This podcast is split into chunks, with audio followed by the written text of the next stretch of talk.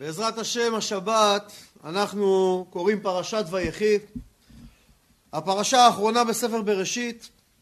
יעקב אבינו, אחרי שעבר את כל הצרות שבעולם, מגיע אל המנוחה ואל הנחלה. ויחי יעקב בארץ מצרים 17 שנה, ה-17 שנה האחרונים של חייו, שרואה את בניו עוסקים בתורה ופרנסה בשפע מיוסף, ובאמת מעין סוג של גאולה כזאת פרטית ליעקב אחרי כל מה שהוא עבר בחייו. אנחנו תכף נראה שאפשר לדעת מיעקב שהכל לטובה. איך אפשר לדעת? כי הוא הולך לברך את הבנים, הוא אומר להם, לאפרים ומנשה, המלאך הגואל אותי מכל רע יברך את הנערים ויקרא בהם שמי בשם אבותיי וכו'. מה זה המלאך הגואל אותי מכל רע? כמה צרות היו ליעקב בחיים? המון צרות, נכון? צרת עשיו שרצה להרוג אותו, וצרת לבן שניסה לרמות אותו וגם להרוג אותו, ואחר כך צרת עשיו שלקח לו את הדורון, ואחר כך צרת דינה שהבת שלו שנאנסה, ואחר כך צרת רחל אשתו שמתה, ואחר כך צרת יוסף. ועל כל זה אומר המלאך הגואל אותי מכל רע. אבל היה לך הרבה רע בחיים. מפה אתם רואים שמה? שזה לא היה רע, זה הכל התגלגל לטובה. זאת אומרת, שאתה חושב שקורה לך רע, תדע לך שהקדוש ברוך הוא לפעמים שולח מלאך לגאול אותך מהרע, רק לך זה נראה לטובה. זה אומרים אפילו יוסף, מה הוא אומר לאחים?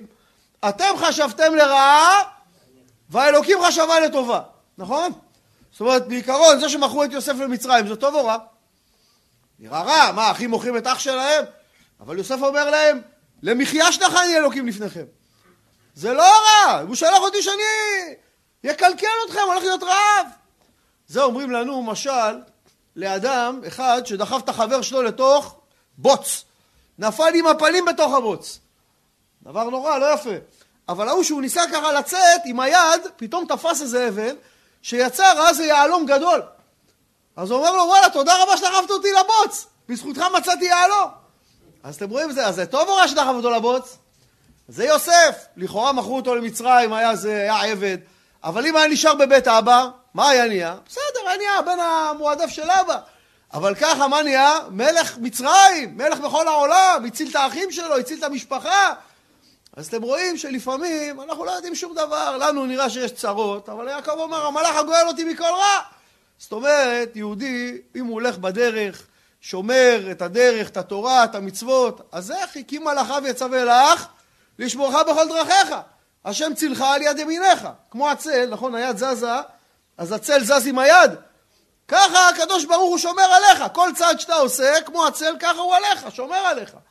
אז נכון, לפעמים יהודי צריך לעבור קצת זיכוכים בחיים האלה. אף אחד לא בא לעבור פה הכל חלק. אנחנו רואים האבות שלנו, כל אחד כמה צרות היו לו. אז אם להם היה צרות, מה אנחנו נגיד? יש אחד חושב, הוא בא לעולם, הכל צריך ללכת חלק, נכון? זה כמו אלה, הקבוצת כדורגל, יושבים האלה על הטריבונה, איך שתוקעים, הקבוצה שלהם תוקעת גול, יש אלוקים, יש אלוקים, מבסוטים. חטפו גול, כולם בשקט. מה קרה? אין אלוקים שחטפתם גול. אלוקים קיים רק שאתם מכניסים גול. אז יש אלוקים בכל מצב, שמכניסים גול יש אלוקים, שחוטפים גול יש אלוקים. הכל לטובה, אל תראו כדורגל, לא כדאי. בכל מקרה, אז אנחנו רואים יעקב, מחליט, הוא מבין שעוד מעט נגמרים החיים. אז הוא מזמין את יוסף, הוא רוצה שיוסף, בגלל שהוא מלך, הוא יוריד אותו, יפוך, יעלה אותו ממצרים, יקבור אותו בארץ ישראל במערת המכפלה, והוא קורא ליוסף, כתוב מה שהוא עושה שם, אחרי שהוא קורא ליוסף, הוא גם מסביר לו שהוא, את אמא שלו, ואני בבואי מפדם הארם, את אמא שלך הייתי צריך לקבור בדרך. גם רחל לא נכנסה למערת המכפלה. למה הוא מסביר לו את זה? הוא אומר לו, אני עכשיו מבקש ממך לקחת את הגוף שלי ממצרים עד מערת המכפלה. זה חתיכת מסע, תחשבו, אין מכוניות מסעיות עם קירור, עם זה, צריך לקחת, אומנם חנתו אותו, אבל צריך לקחת. אז הוא, יכול להיות שיוסף יגיד, את אמא שלי לא לקחת, איפה היא מתה? היא מתה בשכם? לא יכלת לקחת אותה משכם לחברון? את הדבר הזה לא יכלת לעשות? אז אתה רוצה ואתה מבקש ממני שניקח אותך ממצרים לחברון? אז הוא אומר, לא היה ברירה, היא מתה עליי. מה זה מתה עליי? בפתאומיות. אומרים, אין אישה מתה אלא לבעלה. זאת אומרת, מה קרה? רחל מתה בזמן שהיא ילדה את בנימין. ואישה שנפטרת בזמן הלידה, זה מוות לא נקי, זה הגוף לא נקי, מלא נוזלים, עניינים, לא יכל להוביל אותה בצורה שלא יהיה ביזיון למת. זה דבר אחד. דבר שני, אומר לו, על פי המקום קברתי אותה שם. הקדוש ברוך הוא אמר לי לקבור אותה שם. למה? שיגלה נבוזראדן את בני ישראל לאשור, מה שיקרה בדרך, רחל תצא, תשב על קברה, והיא תנחם את בני ישראל, נכון? רחל מבקעה את בניה. אז יש שכר לעמלך, זה רחל אימנו, בגלל זה עד היום קבר רחל, זה מקום קדוש, כל מי שהולך לשם, בוכה שם, רואה ישועות, מעל הטבע, באמת, כדאי מי שרוצה. בכל מקרה, יעקב גומר לצוות אותו, להשביע אותו, והנה עובר זמן, והוא עומד באמת למות, אז אומרים, הנה אביך חולה, אומרים ליוסף, מה זה הנה? הנה דבר חדש. מה קרה פתאום יעקב חולה? עד אותו זמן, עד יעקב לא היה בן אדם חולה בעולם. היו אנשים מתים, איך היו מתים? עושים אפצ'י, והנשמה הייתה יוצאת. ככה, ברגע אחד. או שבן אדם היה נהרג במשהו, ממלחמה או משהו, אבל לא היה בן אדם פתאום חולה. אז אמרו לו, הנה אביך חולה, דבר חדש. אנחנו יודעים ששלושת האבות, כל אחד תבע מהקדוש ברוך הוא דבר אחר וקיבל. אברהם אבינו תבע זקנה. מה הכוונה? היה אומר אברהם לקדוש ברוך הוא, תראה, בתקופה של אברהם אבינו, אנשים לא היו מזדקנים. לא היה ניכר זקנה. הבא אברהם אבינו, תראה, אבא ובן נכנסים לחדר, נראים אותו דבר, צעירים שניהם. לא יודעים את מי לחבט. טען שבן אדם מתבגר, יהיה לו קצת לבן בזקן, קצת מתאים, קצת זה. אמר לו, בסדר, אז אנחנו נתחיל ממך. שנאמר, ואברהם זקן, בא בימים, הוא היה הראשון שניכר בו סימון לזקנה. אחר כך יצחק, אמר לקדוש ברוך הוא טבע איסורים. אמר לו, תראה, בן אדם מגיע לעולם האמת, יש לו ככה חבילה של עבירות, מידת הדין מתוחה כלפיו. תן שיהיה לו קצת איסורים בעולם הזה, אם הוא לא עשה תשובה, שיזכח אותו קצת. אמר לו, בסדר, אז אנחנו נתחיל ממי? ממך, שנאמר שהוא היה עיוור, נכון? יצחק היה עיוור המון שנים, זה 60 שנה. אז היה איסורים אצלו. ויעקב טבע חולי. למה טבע חולי? אמר, תראה, בן אדם עושה אפצ'י ומת. נכון, היום שבן אדם עושה אפצ'י, מה אומרים בעברית תקינה? אסותא. אסותא. למה? זה כשהנשמה הייתה יוצאת, שלא תברח הנשמה. אמר לו, תן לו שיהיה איזה שבוע, שבועיים חולה. ככה יכין את המשפחה, יצווה לבניו, יברך. תכין שלא פתאום בן אדם ברגע אחד נעלם. אמר לו, בסדר, אז אנחנו נתחיל ממך. שנאמר, הנה אביך חולה. הנה זה דבר חדש בתורה. טוב. ומה אומרים לו אחרי זה? הנה בנך יוסף בא אליך. מה זה הנה? אמרנו חדש. מה החדש שבנו יוסף בא אליו? אז מסתבר ש17 שנה שהוא היה במצרים, יוסף נמנע מלפגוש את אבא שלו ביחידות. נמנע. כל המפגשים היו בארוחות משפחתיות. למה נמנע? משתי סיבות. סיבה אחת, שהיה פה עניין של מי מכבד את מי. אם עכשיו יושב יעקב נכנס יוסף, מי קם בפני מי? מצד אחד יוסף חייב בכבוד אביו, מצד שני אביו חייב בכבוד מלכות. אז יש פה איזו בעיה, מי מכבד את מי? אז נמנע. דבר שני, יוסף פחד גדול מאוד, שמה יעקב ישאל אותו? את השאלת ששאלות, איפה היית 22 שנה? אני שלחתי אותך לאן? לשכם. איך הגעת למצרים? זה נראה לנו מובן מאליו, אבל יעקב, הוא לא יודע. אני שלחתי אותך לשכם לראות מה שאתה מאחים שלך. איך פתאום צצת במצרים אחרי 22 שנה? ועדיין יש חרם שאסור לגלות את מחירת יוסף. אז הוא אמר, אם אני אהיה איתו לבד, הוא ישאל אותי, אני לא יודע מה לענות. אז תמיד העדיף להיות רק איתו ביחד עם המשפחה.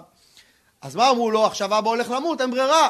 אז הנה יוסף בנך בא אליך. פעם ראשונה הוא בא אליו, לבד, מה שנקרא. בלי האחים, בלי כולם. ואמרנו, מביא לו את אפרים ומנשה, דיברנו על זה שיעור שעבר, לא נחזור. והוא רוצה שייתן ברכה, ויעקב, כמובן, הוא אומר לו, אני עכשיו נותן לך מתנה. את הבנים שלך אני הופך להיות שבטים, אותך אני מוציא מהמניין של השבטים, אין שבט יוסף, אבל במקומך אני מכניס שיש שבטים, אפרים ומנשה. ורוצה לברך אותם. ואז הוא עושה את הדבר הבלתי יאמן, אפרים הצעיר ומנשה הבכור, יוסף סידר אותם, אבל הוא לוקח את יד ימין, שם על ראש אפרים הצעיר, את יד שמאל על ראש מנשה הבכור, סיכל את ידיו. ואנחנו יודעים שיוסף מאוד נבהל. ופה לומדים דבר גדול, דבר ענק. אם אתם רגע, תנסו לעשות ככה כמה זה קשה. זה לא פשוט. מה זה? זה לא נוח. שים עוד על ראשים ככה על הזה. תגידו, מה לא יותר הגיוני שיעקב יגיד, רגע, לא טוב יוסף. אפרים, אתה בוא תעמוד פה, מנשה, אתה בוא תעמוד פה, וישים את הידיים רגיל. למה בן אדם בין 147 שנה צריך עכשיו להתאמץ לעשות דבר כזה? מה מונח בזה? תראו לקח גדול שלומדים מהדבר הזה. יעקב לא רוצה לבייש אותם. הוא לא רוצה לבייש את הבכור, שיזיז אותו למקום הפחות טוב. אז מה הוא מעדיף לעשות? במקום לשנות אותם, הוא מעדיף לשנות את עצמו. תראו איזה דבר גדול לומדים פה. שאתה רוצה לעשות משהו במציאות, יש אחד נסה לתקן את כולם. הוא בא הביתה, את האישה, הוא אומר, ראיתי פה, והילדים אתה פה, מסדר את כולם שיתאימו אליו. יעקב מלמד אותנו שבן אדם רוצה לשנות את המציאות, תשנה את עצמך ותתאים את עצמך למציאות. יעקב הגדול, הסבא של כולם, הוא מעדיף להתאמץ, ובלבד שלא לבייש את הילדים הקטנים של יוסף.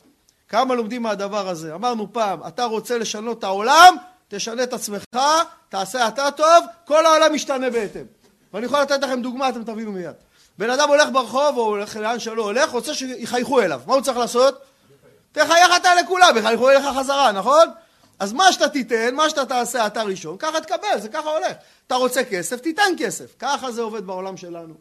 אז אם ככה, יעקב מלמד אותם כמה דברים, והוא מברך אותם שיהיו כמו הדגים, נכון? שיפרו, דגים זה אלמא דאיטקסיה. מה זה אלמא דאיטקסיה? יש אלמא דאיטגליה, העולם הגלוי, ויש העולם הסמוי, אלמא דאיטקסיה. בגלל זה אומר להם, אתם יהיה לכם ברכה, פרו ורבו כמו הדגים. שזה אלמא דאיטקסיה. למה? אומרים חז"ל, אין הברכה שרויה, אלא בדבר הסמוי מן העין. אין עין הרע לא שולט שמה, הכל סמוי ומכוסה. בסדר גמור.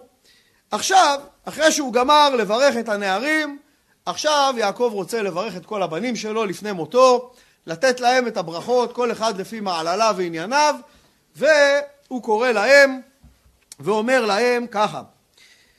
אומר להם, הנה אנחנו פה. ויקרא יעקב אל בניו ויאמר, יאספו ויגיד אליכם את אשר יקרא אתכם באחרית הימים. הוא רצה לגלות להם את הקץ. מה יהיה באחרית הימים? אומרים חז"ל, רצה לגלות הקץ, והקדוש ברוך הוא נעלמה ממנו. סטה ממנו את הנבואה, כדי שלא יוכל לגלות להם את הקץ. למה עשה את זה הקדוש ברוך הוא? כי אנחנו יודעים שהגאולה הולכת להיות עוד הרבה שנים. עוד הרבה מאוד שנים, וזה 3,000 ומשהו שנה אחרי המאורע הזה. אז הוא לא רצה לייאש אותם. אם הוא עכשיו היה אומר, תשמעו, עוד 3,000, כמעט 4,000 שנה יהיה גאולה. 3,500 שנה יהיה לכם גאולה. היה מייאש את עם ישראל לכל הדורות. אז הקדוש ברוך הוא לא רצה שיגלה להם את הקץ. אומרים, למה הוא לא הצליח לגלות להם את הקץ? אומרים שבשמות של בני ישראל אין לו חטא ולא קץ. אין את האות חטא, ואין את הקץ. קץ, האותיות קץ, אין בשמות של... תעשו, ראובן, שמעון, לוי, אין קץ. אז אין קץ ואין חטא, גם חטא לא היה בהם. אבל אין גם קץ, אז לא יכול לגלות להם את הקץ. אם ככה, אז מה הוא כן נתן להם? בואו נראה מה הוא אומר להם. הוא אומר להם ככה, היקבצו ושימו בני יעקב ושימו בני ישראל. הוא אומר להם שני דברים, יאספו ויקבצו. מה ההבדל בין יאספו להיקבצו? יאספו זה מקרוב ויקבצו זה מרחוק. זאת אומרת, יש פה כבר רמז לגאולה. אנחנו יודעים שאנחנו כל יום אומרים, ב-18, נכון? תקע בשופר גדול לחירותנו ושא נס לקבץ גלויותנו. מה זה לקבץ אמרנו? מרחוק, נכון? שימו לב, עברית, כל מילה יש לה משמעות. ואנחנו אומרים, וקבצנו יחד מארבע כנפות הארץ לארצנו. מה זה? מרחוק, נכון? אז יאספו, אמרנו קרוב, יקבצו מרחוק, ועכשיו אנחנו רוצים להבין מה הוא ברך אותם, מה מונח בזה. אגב, קץ בגימטריה זה 190. הוא חשב שאחרי 190 שנה הם יגאלו, אבל הוא לא ידע שזה יהיה 210, לא ניכנס לכל החשבון. אומרים לנו במדרש, שהוא פתאום הוא ראה, שהוא לא יכול לגלות להם את הקץ. אז הוא נבהל. למה הוא נבהל? הוא חשב שאם נסתמה ממנו נבואה, אולי יש פסול באחד מבניו. אולי בגלל שאחד מהחבר'ה פה לא 100% עם הקדוש ברוך הוא, אז נסתם לו הנבואה. נקריא לכם מה אומר המדרש, זה מאוד יפה. ביקש יעקב לגלות לבניו את הקץ הימין, ונסתלקה ממנו שכינה. אמר, שמא חס ושלום יש במיתתי פסול? כאברהם שיצא ממנו ישמעאל וכאבי יצחק שיצא ממנו עשיו, אולי גם מישהו מכם ככה הוא בדרך שלהם? שמא יש בלבבכם מחלוקת על הקדוש ברוך הוא? מה הם ענו לו? שמע ישראל אדוני אלוהינו אדוני אחד. שמע ישראל, מי זה ישראל? הוא ישראל. אז אומר לו שמע ישראל, מה פתאום? השם אלוקינו השם אחד. כולנו עם הקדוש ברוך הוא. מה? כשם שאין בלבך אל האחד, כך אין בלבנו אל האחד. באותה שעה הוא שמע את זה, פתח ואמר, ברוך שם כבוד מלכותו לעולם ועד. זאת אומרת, מפה, מי שהיה לו ספק מאיפה הגיע שמע ישראל, אז זה מהמעמד הזה שיעקב לפני מותו מוקף בבניו, וככה הם עונים לו. בכל מקרה, אנחנו רואים שכתוב ויברך אותם איש אשר ברכתו ברך אותם, אבל כשאנחנו נסתכל, אנחנו נראה שיש כאלה שהוא לא כל כך ברך אותם. הוא לא כל כך ברך אותם, דווקא נכנס בהם חזק. אז כנראה היו גם ברכות שהתורה החליטה לא להביא, כי לא כולם קיבלו ברכות, אבל אנחנו רוצים לעבור ולראות באמת מה זה הברכות. אנחנו בכלל נראה דבר מדהים, שיש לנו 12 שבטים בעם ישראל, וכל שבט יש לו ייעוד אחר וברכה אחרת, ומזה לומדים שלא כולם צריכים להיות אותו דבר. לא כולם צריכים להיות אותו דבר. כמו שמשה יגיד, צמח זבולון בצאתך, יששכר באוהליך. אחד כל היום יושב לומד תורה, ואחד הולך לעשות פרנסה לפרנס הזה שלומד תורה. אז מה הוא יגיד? אלה אוכלי חינם לומדי תורה ואני צריך לפרנס אותם? לא! זה הזכות שלו לפרנס אותם. ומה אלה יגידו? אלה כל היום עושים חיים, ביזנס, באוניות וזה, ואנחנו פה כל היום תקועים בישיבה? לא! אתם נהנים מהתורה והם צריכים לפרנס אתכם. יש תפקידים בעם ישראל, לא כולם צריכים להיות אותו דבר. ופה לומדים שיהודי לא צריך להתייאש. כל אחד צריך לעשות משהו למען עם ישראל. אז אחד יודע כל היום ללמוד תורה, ואחד יודע לארגן שיעורי תורה, ואחד יודע לתרום כי הוא עושה כסף, ואחד יודע להתרים, ואחד יודע לעמוד בצומת עם כובע נחמן לקפוץ לחלק דיסקים. כל אחד יכול לעשות משהו למען עם ישראל. אף אחד לא יכול להגיד אני לא יכול לעשות שום דבר. זיכוי הרבים זה כל אחד יכול לעשות, כל אחד לפי הכישרון שלו, מה שהוא קיבל, בעזרת השם. אז בואו נראה מה הוא אומר להם. הוא קודם כל אומר, ויאמר ישראל ליוסף, הנה אנוכי מת, והיה אלוקים עמכם, והשיב אתכם אל ארץ אבותיכם. אומר עוד מעט, לא, זה אני קצת, התבלבל לי הדף. לא, דווקא כן פה. אומר, ואני נתתי לך שכם אחד על אחיך. אומר לו, אתה הולך לקבל ממני מתנה יוסף, כי אתה תטפל בקבורה שלי, העיר שכם זה שלך. איפה יוסף קבור? לא סתם הוא קבור בשכם, כי הוא קיבל את שכם מיעקב, כך כתוב בתורה. למה הוא נתן לו מתנה מיוחדת? כי הוא הולך להתעסק בקבורתו, אז מתנה הוא נתן לו משהו יותר, חוץ מה שיקבל עם כל האחים, הוא קיבל גם את העיר שכם, אשר לקחתי מיד האמורי, בחרבי ובקשתי. אנחנו יודעים שמה קרה בשכם? שמעון ולוי שחטו את כל העיר. אבל יעקב אומר, אני לקחתי את זה מיד האמורי. איך הוא? הוא לא הוא, זה הבנים שלו. אבל אומרים, מה זה בחרבי ובקשתי? בתפילתי ובבקשתי. שהוא ישב בעורף והתפלל עליהם. התפלל עליהם, ובזכות הזאת הם ניצחו את כל אנשי שכם. אז אם ככה, שכם זה שלו. ויקרא יעקב אל בניו, ויאמר אספו והגיד עליכם, אמרנו, ועכשיו הוא מתחיל לדבר קודם כל אל ראובן. מי זה ראובן? הבכור, נכון? ראובן בכורי אתה. כוחי וראשית עוני. אומרים לנו חז"ל, שיעקב שהתחתן בגיל 84, עד אותו יום לא ראה קרי מימיו. טיפה ראשונה שיצא מגופו, מזה נוצר ראובן. אז הוא אומר, כוחי וראשית עוני. כל הכוח שלי, אתה קיבלת. אתה הראשון. לא רק בכור לאמא, אלא גם בכור לאבא. אין דבר כזה היום. אבל אצל יעקב אבינו היה דבר כזה. אז הוא קיבל כוח גם מאותו בכור לאמא, מלאה, וגם מאותו כוח בכור לאבא. זאת אומרת, הוא היה צריך להיות משהו מאוד מיוחד. מה הוא אומר לו? יתר סט ויתר עוז. היית ראוי להיות גם יתר סט וגם יתר עוז. מה זה יתר סט? היית ראוי להיות הכהן. מה עושה כהן? נושא ידיים, נכון? יתר סט. היית אמור לשאת ידיים. ומה זה עוז? עוז זה מלכות. היית ראוי להיות גם המלך. אבל מה קרה? פחז כמים אל תותר. מה זה פחז כמים? אתה, לצערי הוא אומר, פוחז כמו המים. המים, אתה שופך אותם. ראיתם פעם שיטפון במדבר יהודה? איך הוא פוחז? מגיע במהירות. זאת אומרת, ככה אתה מקבל החלטות. כל הזמן אתה יורה מהמותן. אומרים לו, תביא את בנימין, הוא בא לאבא שלו, אומר, את שני בניי תמית. מה זה שני בניי תמית? מה, אם אני לא אחזיר אחותו, תראו לי את הילדים. מה זה? זה אומר רש"י שם, בכור שוטה, מה, בניך לא בניי? או הוא מבלבל את יצואי אביו, הוא מקבל החלטות מתוך הבטן, לא חושב. אז הוא אומר, בגלל שאתה פחז כמים, אל תותר, אתה לא תהיה יותר מהאחים שלך. היית אמור להיות יותר, אבל כתוצאה מזה לא תהיה יותר. למה? כי עלית משכבי אביך, אז חיללת יצואי עלה. מה שאתה עשית, אתה בלבלת יצואי אבי. מה זה יצואים? יצואים זה מיטה, נכון? מה שמים על המיטה? מצעים. בגלל זה זה נקרא יצואים, מצעים, אותה מילה. אז מה אתה עשית? אז יש לנו שני הסברים, נסביר. הסבר ראשון כמובן, חס ושלום שאף אחד לא יחשוב, שראובן הלך עם הפילגש של אבא שלו, זה עבירת קראת מאוד רצינית. הוא לא עשה את זה. מה כתוב ככה? ויהי בשכון ישראל בארץ ההיא. וילך ראובן וישכב את בלעה פילגש אביו, וישמע ישראל, והיו בני ראובן 12. אז הוא לא חס ושלום היה איתה, מה הוא עשה? הסבר אחד, הלא מה קרה? רחל מתה. ואז יעקב, שהמיטה שלו הייתה קבוע באוהל של רחל, היא הייתה עיקר הבית, עקרת הבית, הוא לקח את המיטה שלו, העביר יעקב לאוהל של בלעה, שפחת רחל. היא גם הייתה אשתו עכשיו. עכשיו ראובן התעצבן, אמר לא מספיק, אמא שלי לאה בחייה, אחותה הייתה צרתה, עכשיו אחרי מותה אז השפחה תהיה צרתה.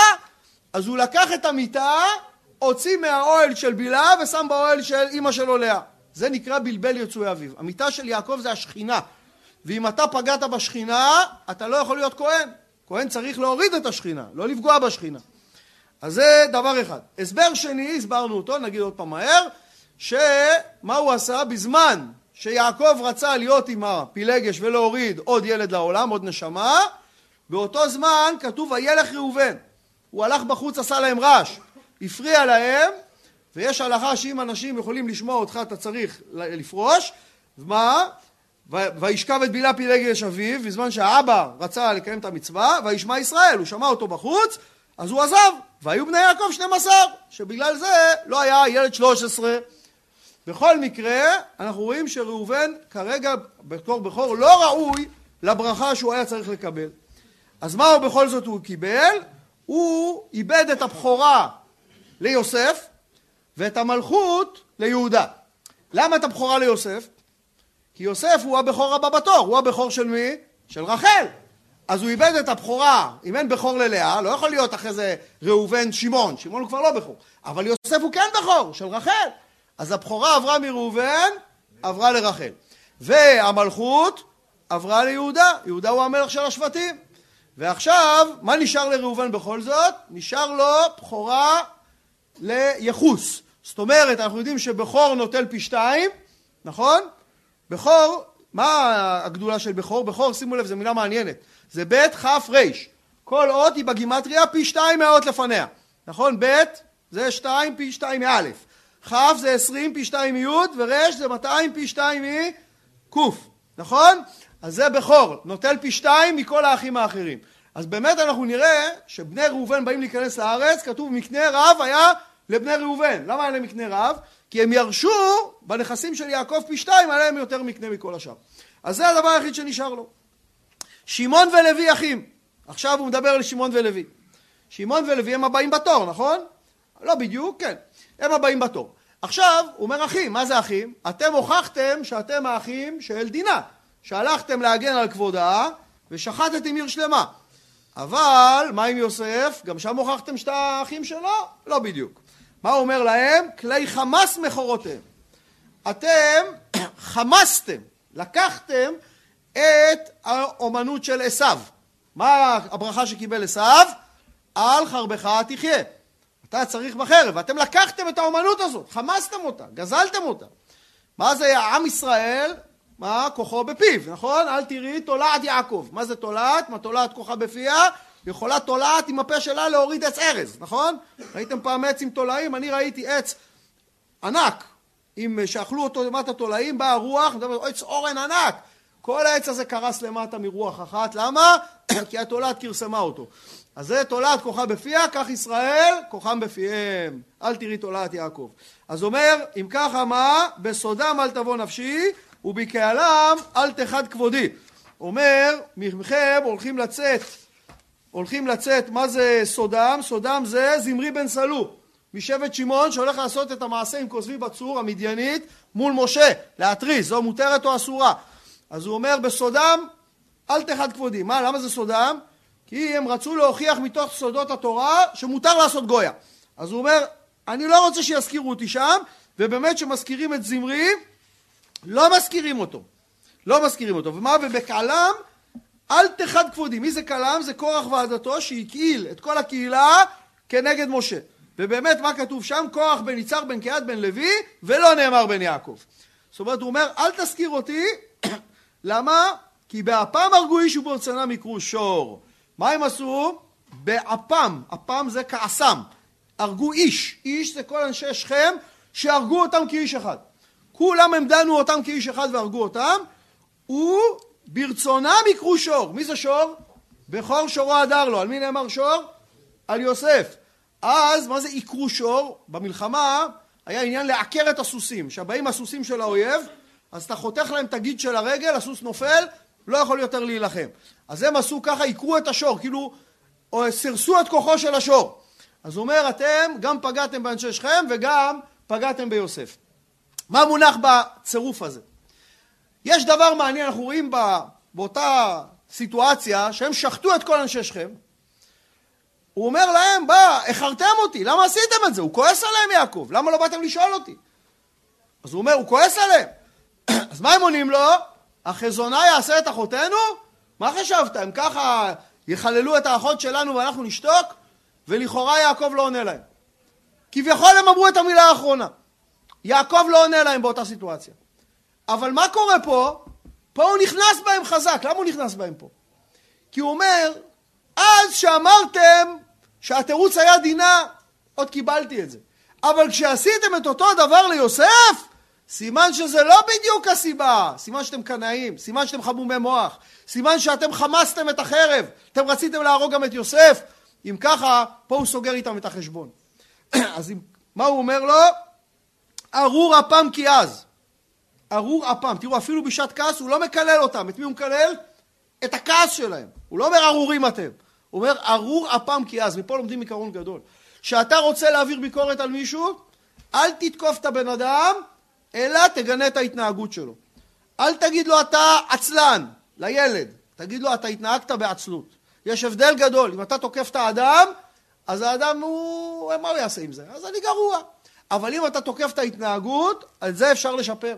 אז גם הוא אומר, ארור אפם כי אז, ועברתם כי קשת, חלקם ביעקב ופיצם בישראל, העונש שלהם יהיה שהוא יפיץ אותם, שלא יהיה להם כוח. מה הכוונה? אנחנו יודעים שלוי, אין להם נחלה, נכון? הם היו מחזרים על הגרנות, מפוזרים, וגם שמעון היו מלמדי תינוקות, הם היו עניים. הם היו מפוזרים בכל השבטים, מלמדי תינוקות. טוב, עכשיו מגיעים ליהודה. יהודה שמע מה נתן לראובן איזה מנה, ואיזה מנה קיבלו שמעון ולוי, התחיל לברוח, רצה בשקט ללכת אחורה. חשב שייכנס בו גם על מה שהיה עם תמר. לא כבוד גדול. אומר לו, לא, יהודה, בוא, אל תדאג, אתה סיפור אחר. אתה יודוך אחיך, אתה מה? ידך בעורף אויביך, השתחוו לך בני אביך.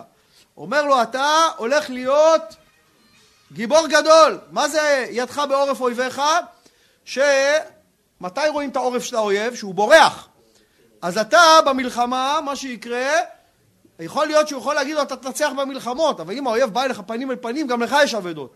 אבל אם אתה יורה על האויב שהוא בורח, אז אין לך עבדות, כי העורב נס. אז ידך בעורף אויביך, אתה תנצח את האויבים שלך. וגור אריה יהודה. מה זה גור אריה? האריה הצעיר הוא יותר מסוכן מהאריה הגדול. הוא ככה תוקף, מטרף בני עליתה. זה דבר מעניין.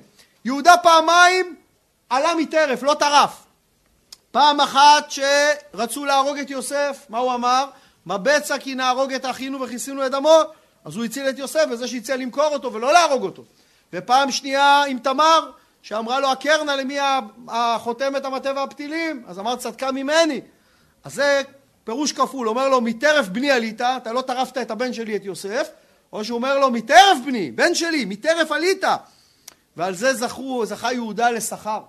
על זה שלא שרף את תמר עם שני התאומים בבטן, זרח ופרץ, זכה שמבניו, נבוכדנצר יזרוק את חנניה, מישאל ועזריה לכבשן האש, וינצלו שלושת בניו על זה שהוא לא שרף את תמר ושני בניה. ועל זה שהוא העלה את יוסף מן הבור, על זה זכה שדניאל, שגם יהיה מבניו, שגם אותו יוציאו מהבור עם האריות, שמלך פרס הרק אותו שמה. קרא רבץ כי אריה וחלבי מיקימנו, לא יסור שבט מיהודה ומחוקק עם בין רגליו, עד כי יבוא שילה ולא יקע תמים. מה מדובר פה? מדובר פה על המשיח. עד כי יבוא שילה. אומרים עד שיבוא מלך המשיח, המלוכה שלו. ובאמת רואים דבר מעניין, מה, איך קוראים לנו היום? יהודים. למה? כי אנחנו כולנו משבט יהודה. 10 השבטים לצערנו נעלמו, זה סנחריב בלבל את האומות, הגלה אותם. יש כמובן משבט לוי, הכהנים והלוויים, אבל באמת עד כי יבוא שילה. אנחנו יהודה עד שיבוא המלך המשיח, כולנו משבט יהודה. דבר מעניין, אנחנו יודעים שלמשיח יש 4 שמות. מה עם 4 השמות של המשיח? מנחם, שילה, עינון, חנניה. ראשי תיבות משיח. אוקיי? אז עד כי יבוא שילה. אם ככה, ומה אומר לו? נותן לו גם ברכה טובה. מה אומר לו? אוסרי לגפן נירו ולסורקה בני אתונו. זה אומר, יהיה לך כל כך הרבה שפע שאתה תיקח חמור, תקשור אותו בגפן אחת, ובגפן השנייה אתה תיקח עיניו אחד, תשים, זה כבר ימלא את החמור. כאלה הענבים הולכים להיות, וכיבס ביין לבושו בדם ענבים סוטו, יהיה לך כבר ביין, אתה תוכל לחבס עם זה את הבגדים. חכלילי עיניים מיין ולבן שיניים מחלב. אומר, זה אדם שותה הרבה יין, העיניים שלו נהיות אדומות. ואומר, אדם שותה הרבה חלב, השיניים שלו נהיות לבנות. זה סמל לשפע. ועל זה אומרים חז"ל, גדול המלבין שיניו לחברו, מאשר משקהו חלב. זאת אומרת, שאתה בא אליך עכשיו בן אדם. אתה יכול לתת לו לאכול, לשתות, לדאוג לו, לפרנס אותו, אבל אתה לא מתנהג אליו יפה. אבל יכול להיות מצב שאין לך לעזור לו, אבל אתה מנחם אותו ומחייך אליו. אומרים גדול המלבין שיניו לחברו. מה זה מלבין שיניו לחברו? מחייך. מתי רואים את הלבן של השיניים? גדול זה שמחייך ונותן הרגשה טובה לבן אדם, יותר מזה שנתן לו חלב והחיה אותו. עד כדי כך אומרים כמה חשוב הדבר הזה. אנחנו רוצים לסיים, הוא נותן ברכה לזבולון וליששכר. כמובן אמרנו זבולון ויששכר, זה, יש להם הסכם. זה מפרנס את זה. ומי שכרו גדול יותר, של זה שלומד תורה או זה שמפרנס את לומדי התורה? המפרנס שכרו גדול יותר. למה? כי זה שלומד תורה כל היום יש לו שמחה. זה שמפרנס יש לו עצבים, מס הכנסה, צרות, ספקים, זה עסק, זה לא דבר קל. אז בגלל זה השכר שלו גדול יותר. קחו את זה בחשבון, שכל אחד ייקח זה. וירא מנוחה כי טוב, דן ידין עמו. אני מגיע קצת לסוף. גד גדוד יגודנו והוא יגוד עקב. יבואו הרבה גדודים לתקוף אותו, אבל הוא יגוד עקב, ירדוף אחרי העקבים שלהם, ומעשר שמנה לחמו, הוא יהיה לו הרבה זיתים, ונפתלי איילה שלוחה, בן פורת יוסף, בן פורת עלי עין. מה זה בן פורת יוסף, בן פורת עלי עין? כולם אומרים את זה, נכון? בן פורת זה מהמילה פריה, שיהיה לך הרבה ילדים, ועלי עין, שאתה כל מי שיראה אותך, אתה תישא חן בעיניו. אז זה ברכה שמתי יוסף קיבל אותה, שבא עשיו, וכולם היו צריכים להשתחוות לו, והוא הסתיר את האמא שלו, את רחל, מהעין של עשיו, שלא תראה אותה וישים עליו את עינו, אז קיבל את הברכה בן פורת יוסף, בן פורה, בן עלי עין, בעזרת השם, שיהיה לנו את כל הברכות של עם ישראל, ונזכה למשיח צדקנו במהרה בימינו, אמן ואמן.